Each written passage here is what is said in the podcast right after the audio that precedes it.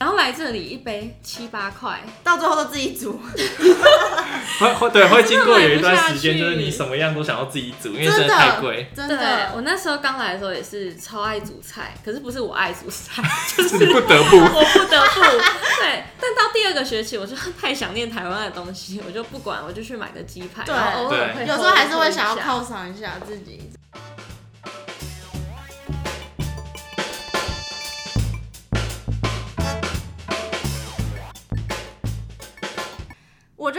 真的过得很快，转眼间也已经来到了十一月中，意味着今年也快过满过完了嘛，所以代表明年初就是要迎接新的学期。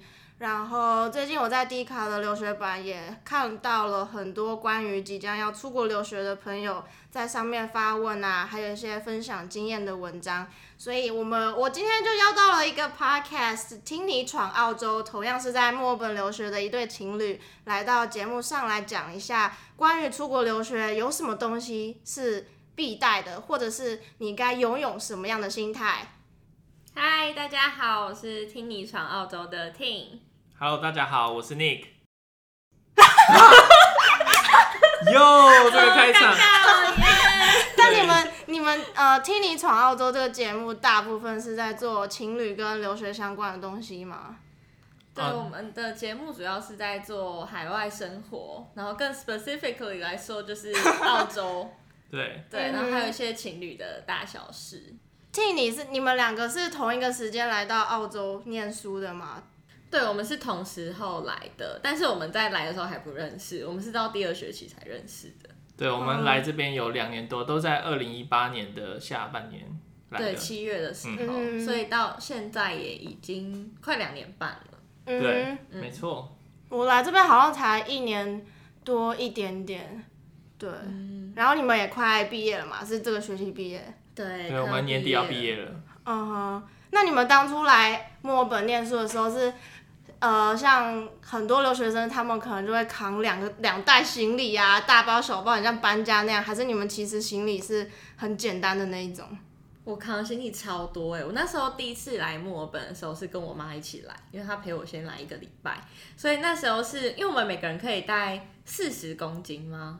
对不，是三十吗？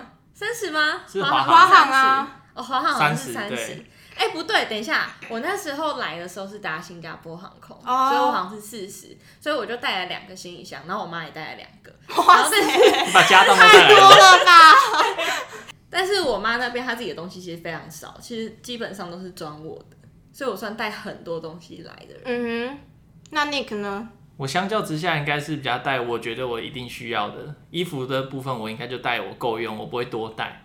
然后就是日用品啊，或是一些我个人要用的运动用品，我才会带多一点。嗯哼，所以你是你的想法是来这边再买的那种感觉吗？。对，我的想法是消耗品，如果这边买得到，我就不会多带了。嗯哼，那听你那个时候带了很多东西，你有没有觉得来这边之后，其实很多东西在这边都买得到？有，其实蛮多这里都买得到，像亚洲超市啊，嗯很多。对，但是我那时候来的时候好像带了很多是那种保养品，你知道女生一堆瓶瓶罐罐的东西，我就觉得哦，我好像就是习惯用这个，但我不确定那里有没有，所以我就先多带了很多，嗯还有衣服啊、鞋子我也带了很多双。难怪那么重。对，四十公斤，带两只橱柜来哎、我。那时候还非常有梦，还非常有目标，然后觉得 OK，那我多带几本书，所以我也带了一些书，就是一些小说啊 什么的。对，还有一些励志型的那种。嗯然后我同学很爱送我书，所以就带了很多。对，我也有，我也要坦诚，我带了好几本，就是我在那边博博客来先买的几本书，然后就来这边好像没看完几本，都放在那边，只是充当重量，你知道吗？对，直接帮那个床头柜的装饰了。嗯哼，那你们觉得来这边之后，就是你刚刚讲，听你刚刚有讲到说你带了很多东西过来，那你觉得有什么东西是在澳洲真的实质上有很大的帮助的？就譬如说在台湾买比较便宜啊，或者是台湾的东西比较好用等等的，你们觉得有什么特定的东西是真的很必须要从台湾带过来的吗？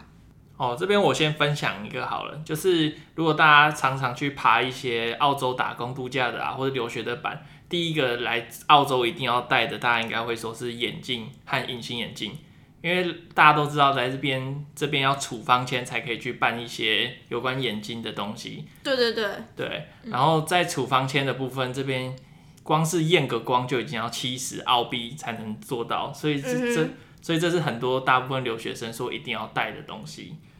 嗯，对，哎、这方面我还蛮有感，就是大家不要觉得说眼镜好像只有一副就够，我觉得一副真的不够。我上学期的时候眼镜坏掉，你知道吗？然后我这个超级难弄的，然后想怎么办怎么办，然后还叫我同学帮我寄过来，结果也没有办法，因为台湾那边你还是要验光，然后他才能帮你配。然后验光不是只有知道你的度数这么简单，还要看弧度啊，有没有散光啊什么的。然后后来就撑到我回台湾才去配眼镜。对，所以推荐大家就带个一年份吧。如果要长期戴的话，带个一年份的银眼，然后眼镜戴大于一副，可能会让你的可能会让你在这边过得比较没有负担，会担心你要去办什么隐形眼镜，都太麻烦了。这边嗯哼，我之前有一个朋友，他是。呃，他本身就是每天都是戴眼镜的那种，然后就是他可能眼镜歪掉要去瞧什么的，可是台湾好像都不用钱，对不对？对可是这边好像就是要收钱，嗯，对啊，就还蛮麻烦的一个点。这里很少有什么免费的那种服务。对对对就，算你是在那一家店买的，回去也会收钱。会、嗯这边服务费都蛮贵的。对啊，对，真的。那还有什么东西是你们觉得你们刚刚讲那个眼镜有那么必要性的东西吗？像以我女生来讲，就是其实这里也买得到啦。但是像卫生棉，我觉得我觉得台湾超好用。应该很多女生都有这个感觉。就是我跟这边的朋友聊也是，因为卫生棉其实你认真去看，其实价钱是没有差很多的，但就是用不太习惯。这里的卫生棉比较厚。我不知道怎么讲，就是它吸，而且它的吸收能力好像没有这么强。我也觉得，对，而且尤其是夜用的，就是如果你行李箱就是有只有，就如果你行李箱没有足够的空间，那你可以先选择带夜用的，因为我觉得夜用的算差很多。嗯，对，但是日用的话，就是你勉强就是买这里的，哦其实还 OK。我有发现到一个点是，这边卖卫生棉好像它都不会写几公分呢，它只会讲说这是轻用、它会讲轻量量的。，就是它对会有一个那个水滴那一种，然后会标示说是四颗、三颗、对两颗还是一颗。但是长度的话，好像你要很认真看，然后嗯，也不一定会有啊。对对他好像都会写是 thin 还是 regular 还是还有什么 sports 什么对对对对的，但是我有一点看不太懂。嗯，对，但是如果是用棉条的话，我觉得这里就还蛮多的。嗯。可能国外也比较习惯用棉条，所以他们的卫生棉才没有做的这么好。嗯哼，嗯。可是有一些亚超也是会卖日本的那种牌子的，很贵，对，比较贵，太贵了，真的那个什么。呃，大创大创也有在卖啊，可是就比较会比较贵，可是就真的我觉得有比较好用。对，但好贵，所以如果可以的话，还是从台湾带来。而且卫生棉算比较轻的，所以你只要体积 OK，你就就是感觉比较占。空间呢，因为它没办法压缩什么的。但是但是你带上飞机，它是看公斤数、啊，嗯所以你就尽量把它塞进去。塞满，我每次都是塞满呢，就是疯狂塞。另外一个我不知道你有没有感，是我觉得是衣服。我觉得我觉得亚洲女生在这里很难买衣服，哎，我不知道你有没有这种感觉。但是像我的话，就会很多那种 size 的问题，可能我就是肩膀就骨架比较小然后就是又比较矮吧。讲到重点了吗？我在这里买衣服，我常常就是肩线会整个掉下去，然后要不就是裤子太长，所以我在这里其实蛮难找到适合我的衣服。我一般都是去逛 Uniqlo，、然后买 XS 的才有机会。真的假的？对，因为他到一般的澳洲的服饰店，他要买到 size 是四吧，还是就是四还小？衣服的话大概二或四，对超级小的话是四或六，但是澳洲有非常多 local 的店，他们的 size 是从六和八开始的，所以我只要一走进去看到它最小的 size 是六，我就会走直接掉头走人。我超难买衣服的，不然那嗯个肩线整个很垮，就是你看起来就会很没有精神。还有一个就是澳洲人这边可能平均身高比较高，所以男生买衣服的时候，即使你肩线到，但是你的衣服的长度会过长，所以你可能就要买小一号，但是又会自己会比较窄一点，哦，就很难就是感觉介在中间那个对，感觉，很尴尬，要不就要长高一点。所以我觉得比较基本款的那种衣服可以先带啊，像一些素 T 或者是你的衬衫啊什么的。嗯我觉得在裤子的方面我比较有感诶，可是我是在台湾的时候，就是怎么讲，就是我可能也是要买那种不是七分裤，是真的长裤的那种裤子，可是就很少，真的可以，我可以对很长的那种，可是这边每个都很长对。对对对，然后我就觉得刚刚好，就对我来说的话是刚刚好。哦，对，可是衣服上面的话，我反而是比较买不太到真的喜欢的那种。哦，对对，这里的品牌衣服真的我觉得不好看。对，我也觉得还好。然后我不知道为什么，就是在就是那种比较朴素的衣服穿在外国人身上就觉得很好看。就是欧美 style，对，不可是在这我自己穿就觉得不会这样觉得啊。好像刚睡醒这样。对，他们蛮简约化的。他们比如说一个裤子可以当运动裤穿好了，他们就直接穿出门，就当正常穿搭了。哦，你说 legging 那对对，他们很对对对常就是这样穿出门的。对嗯，我之前在网络上面有看到一个呃澳洲人，他们街头上面的穿搭可能就是一个宽裤，然后高筒鞋子，然后拿一杯咖啡啊，然后嗯。可能就是就是很 chill 的那种风格，然后可能也会在电车上面看书这样子。对。对。然后他好像都是外套，然后而且他们的衣服都是比较深色的穿搭，嗯。所以你穿的很亮，你就会 很显现出来。对对？对对，想红，我昨天才去逛 Uniqlo，然后我有一件很想买的衣服，但是它只有 S，然后真的不行哎，我肩宽真的会掉，真的假的？我肩膀可能真的很窄。呵呵，而且这边好像也没有很多改衣服的那种。嗯，衣服比较难，裤长还可以比较好对，找裤长还可以，嗯但是哦衣服可能就有点难度。对对对，可能就是要多逛日系的，要不然这边韩韩系的那种商店也蛮多的吧。很少吧？在 Melbourne Central 那边有几间啊？哦，对，啦，但是都很贵，对，真的很贵。我真的不懂，我买不下去？，就算在台北，你去东区买也都对便宜很多。而且这边网络购物觉得也没有像台湾那么方便，像台湾有什么虾皮之类的啊，可是这边网络购物我也觉得价钱也是蛮高的。而且运费加上去就很贵。对，因为这里几乎没有什么免运这种东西，就嗯，很贵，除非你要买到一定的量，但是已经很就买不四十到块、六十块，我觉得有点多。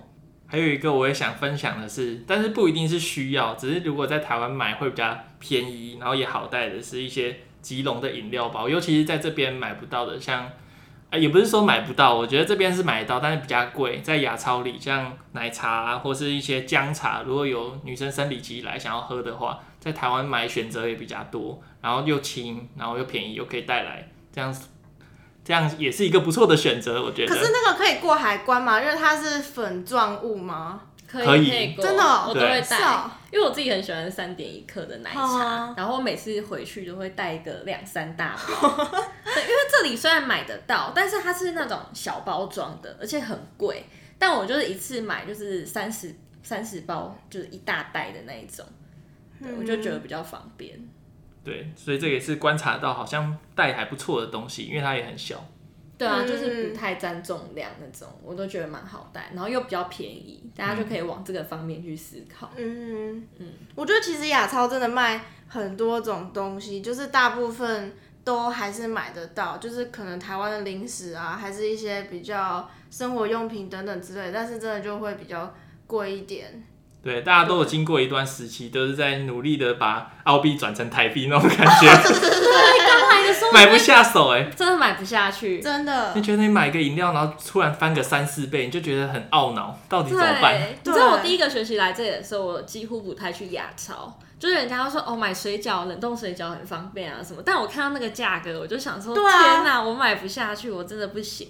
但是呢，而且哦对，而且那时候我连手摇饮料都不敢买，我也是哎、因为太贵了。就是大家在台湾就是可能四五十块。六十块很高级了吧？对米克对夏什啊么、我都嫌贵，然后来这里一杯七八块，到最后都自己煮，会会对，会经过有一段时间，买不下去就是你什么样都想要自己煮，因为真的太贵，对真的。我那时候刚来的时候也是超爱煮菜，可是不是我爱煮菜，你不得不。我不得不对。但到第二个学期，我就太想念台湾的东西，我就不管，我就去买个鸡排，对然后偶尔会有时候还是会想要犒犒赏一下自己这样。对对，真的。大概过一段时间就算了，Let it go。对，你会发现越来越舍得。对对对，就是再加上可能自己有打工什么，然后时间久了，你也不会想要一直把它转换成台币这样。对。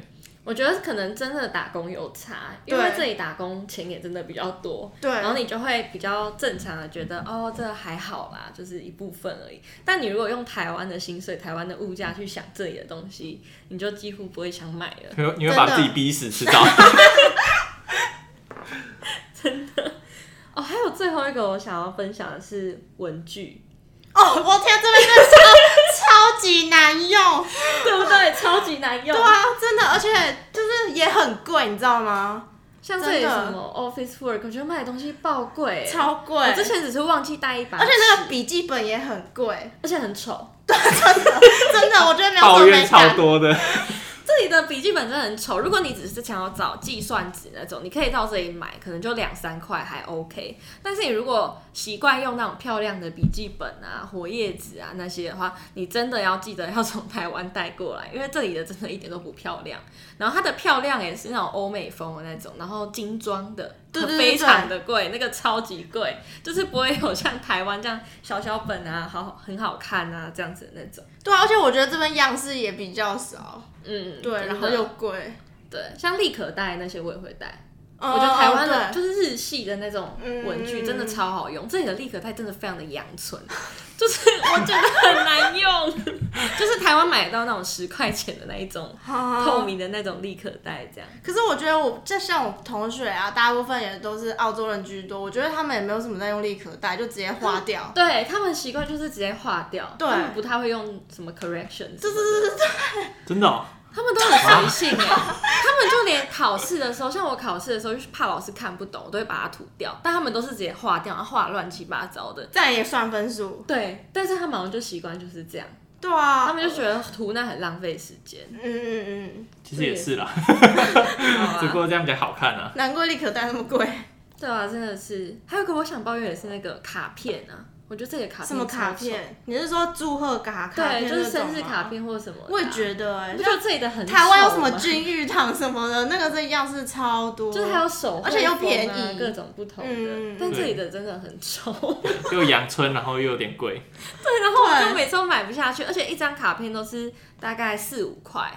但是台湾可能一张小卡可能十五块二十块啊，然后就很好看。嗯嗯嗯，对，所以大家如果来这边，你是喜欢写卡片、喜欢送礼的人，我觉得可以准备大概就是几张生日卡片啊、感谢卡片啊、圣诞卡片啊，一次买完。对，真的我觉得很需要。而且比较有意义啊！你在台湾，你在台湾带这边买不到，所以别人收到说不定也觉得很有趣。哎，对，人家就会觉得。对对对，比较有特色一点。嗯，像我之前上学期的时候，我有拍一个作业，是需要很大量的纸，就是像全开、半开那种。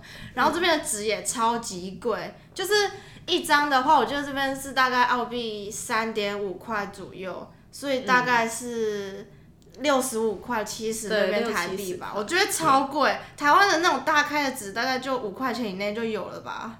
而且这边色纸没有 A4 A4 卖，好像都比较大一点。对，而且它颜色也比较少，然后就是花纹什么的也也样式也很少。对啊。来到这里之后，我回去逛垫脚石都有一种哇，我来了，当星光三在逛，就觉得哦天哪，真的是个天堂。被压榨了多久啊？因为我很喜欢买那种小东西啊，就是我每次逛文具店都可以逛超级久。我也是，我也是，就是各种小物我都想看一下。对对对，这里这里真的没什么好逛，真的。你就很想要散人，买了就走了。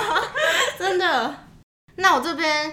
列了三个，我觉得在出国念书之前的留学生可以做的一些心理准备，就是在出国之前，可能会有些人比较恐慌啊，或者是有些人会抱着一个比较期待的心情。那我觉得第一点就是大家可能都会担心自己的英文能力，就是在口说这方面的话，我相信很多人就是出国，嗯，有的人就会比较没有勇气去开口讲英文。那我觉得这点的话，我觉得英文口说你不用太担心。我觉得最主要的东西是把写作这个东西练好，因为我觉得在国外，呃，尤其是课业上面的话，我觉得 reference 比在台湾来的看重很多。那英文口说的话，我觉得是只要你有勇气去跟别人讲的话，就可以越来越好的东西。所以在写作这方面的话，我觉得就是跟口说来比的话，是比较需要多留意的一个东西。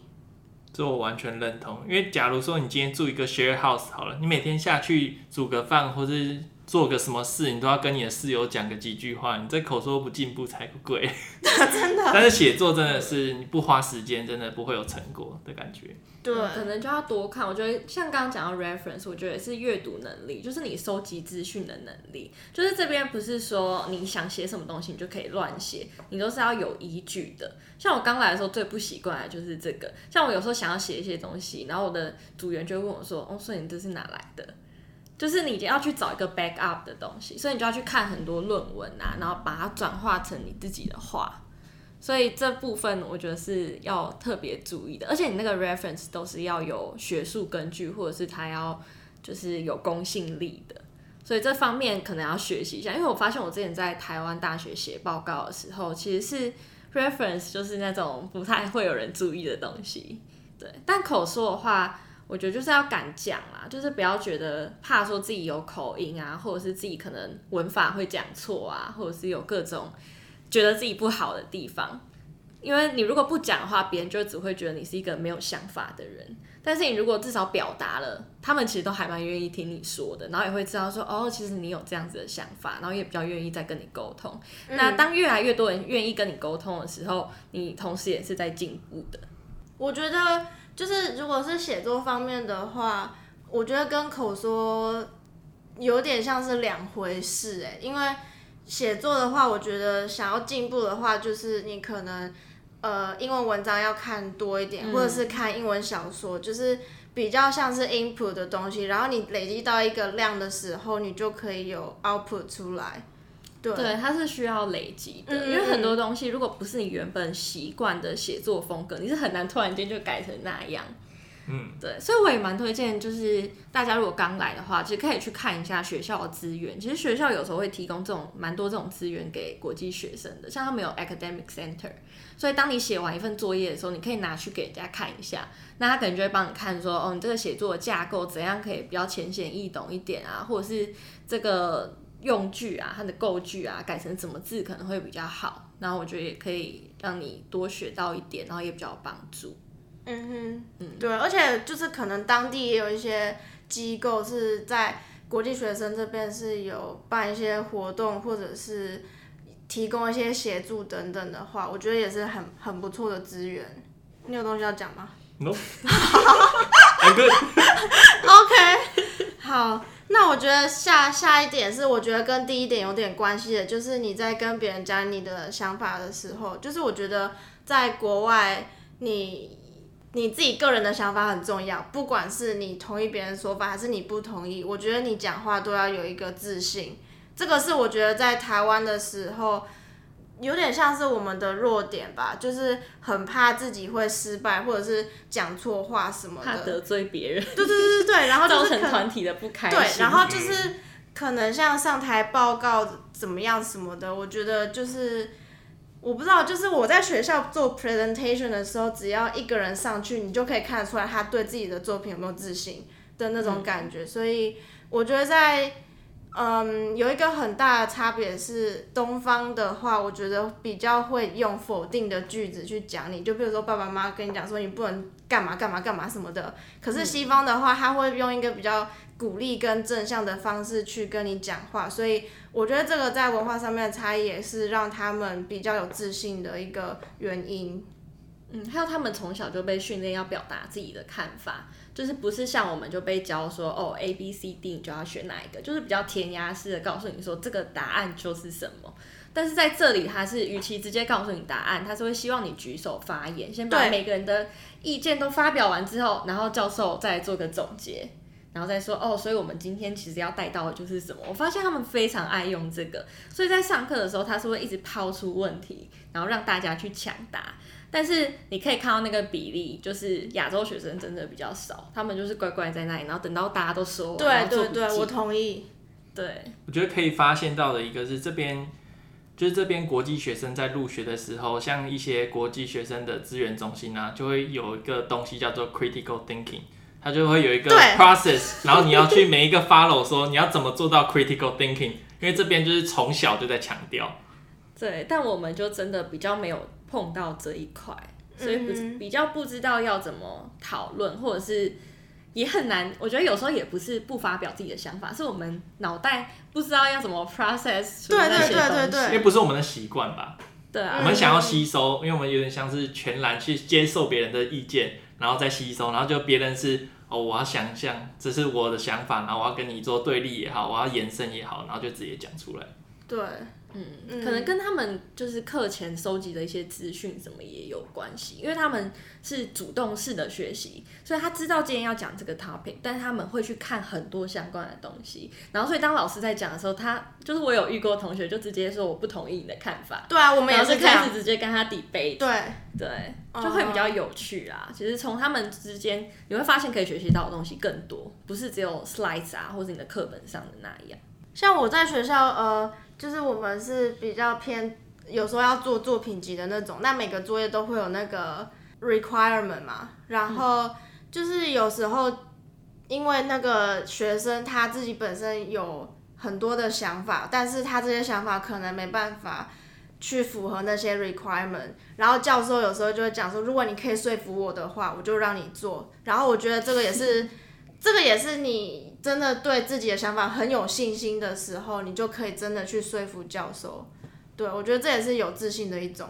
像在台湾的时候，我们可能就会去问教授说：“哦，所以你希望这份作业你看到什么？”然后他可能就会跟你讲整个架构啊，你要怎么做。但是我发现这里的都没有，他就是给你一个 topic，然后你就要去自由发挥。对所以当你去问他说：“哎，那我这个应该怎么架构？”他说：“都可以啊，只要你能说服我达达成这个 requirement，其实你怎么写，你怎么 structure 它，我都没有意见。嗯嗯，就是他不会硬性的规定你说你一定要看他看到什么，他看到这个这个你才会高分，他是完全 free 的让你去发挥。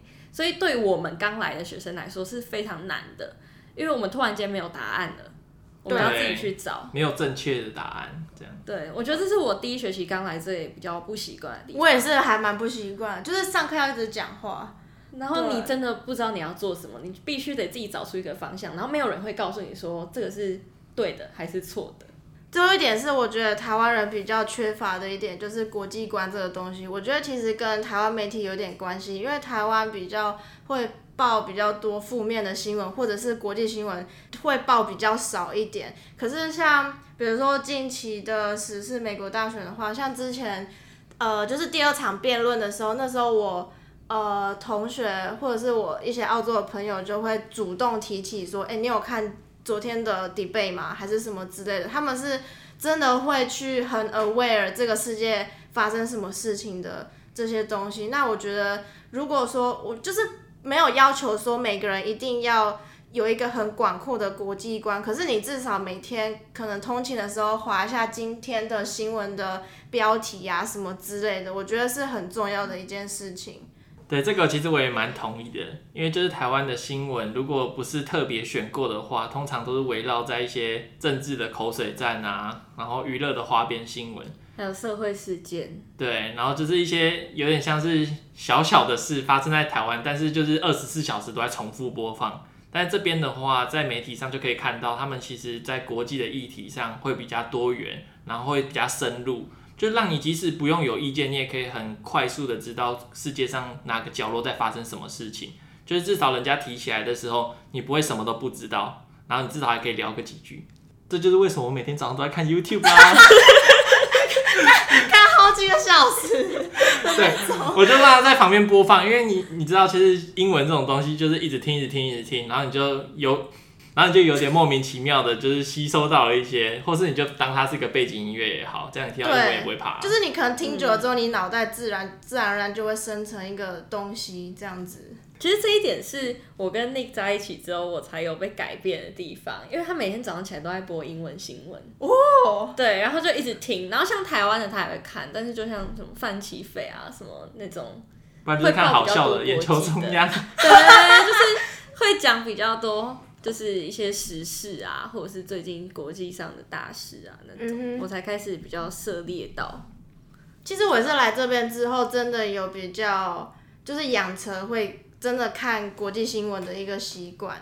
对，然后我发觉就是在国外好像看书是一个很重要的事情，就是朋友可能会，就是可能我自己啦，我自己是有遇过蛮多经验，是说朋友问你，你平常有没有在看课外书什么之类的，或者是电车上也很常看到别人在用利用通勤时间看书，嗯，对，或者是看电子书什么之类的，所以我觉得这个是对他们来说很重要的生活的一部分。对，我觉得可能是澳洲人，他们聊天就是很爱那种 small talk，就是看到你就要聊一下，然后他们聊的那些话题，有时候会让你很尴尬，是因为我发现，哎，我好像不知道那是什么，哎，或者是问我喜欢什么书，我好像没有看书，哎，或者是问说什么哪一个体育项目，因为澳洲人真的还蛮阳光的，然后很爱那种运动啊，像他们打什么足球啊什么，他们很常在聊那个，然后当你完全都不知道的时候，其实你会。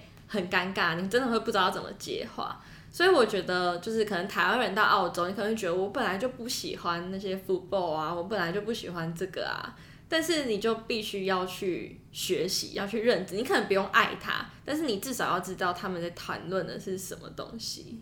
对，至少可以回应个几句，这样至少证明你不是个小边缘人也不错。因为毕竟来到澳洲啊，就可我觉得可以接触一下他们这里的新的东西。我觉得这也是拓，这也是拓展国际观啊。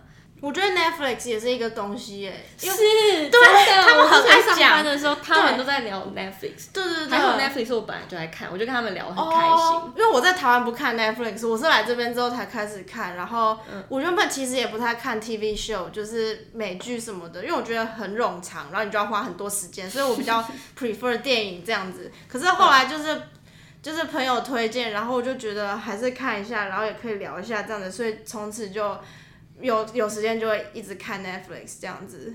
嗯，我觉得 Netflix 算我很常聊的一个话题。嗯对，当你不太想走运动的时候，你不知道的时候，你至少可以拉回来说：“哎，我在看那个什么影集。”就是我觉得你要知道，你至少要会几个点，你可以在这几个 topic 之间游走。对，跟他们 share 同个兴趣，对，就很开心。知道就讲一点，但你真的不能什么都不会，然后只 focus 在像大家来澳洲可能是念书，你只 focus 在你自己的领域，或者是只做你自己想做的事，这会让你这个出国变得比较没有意义一点。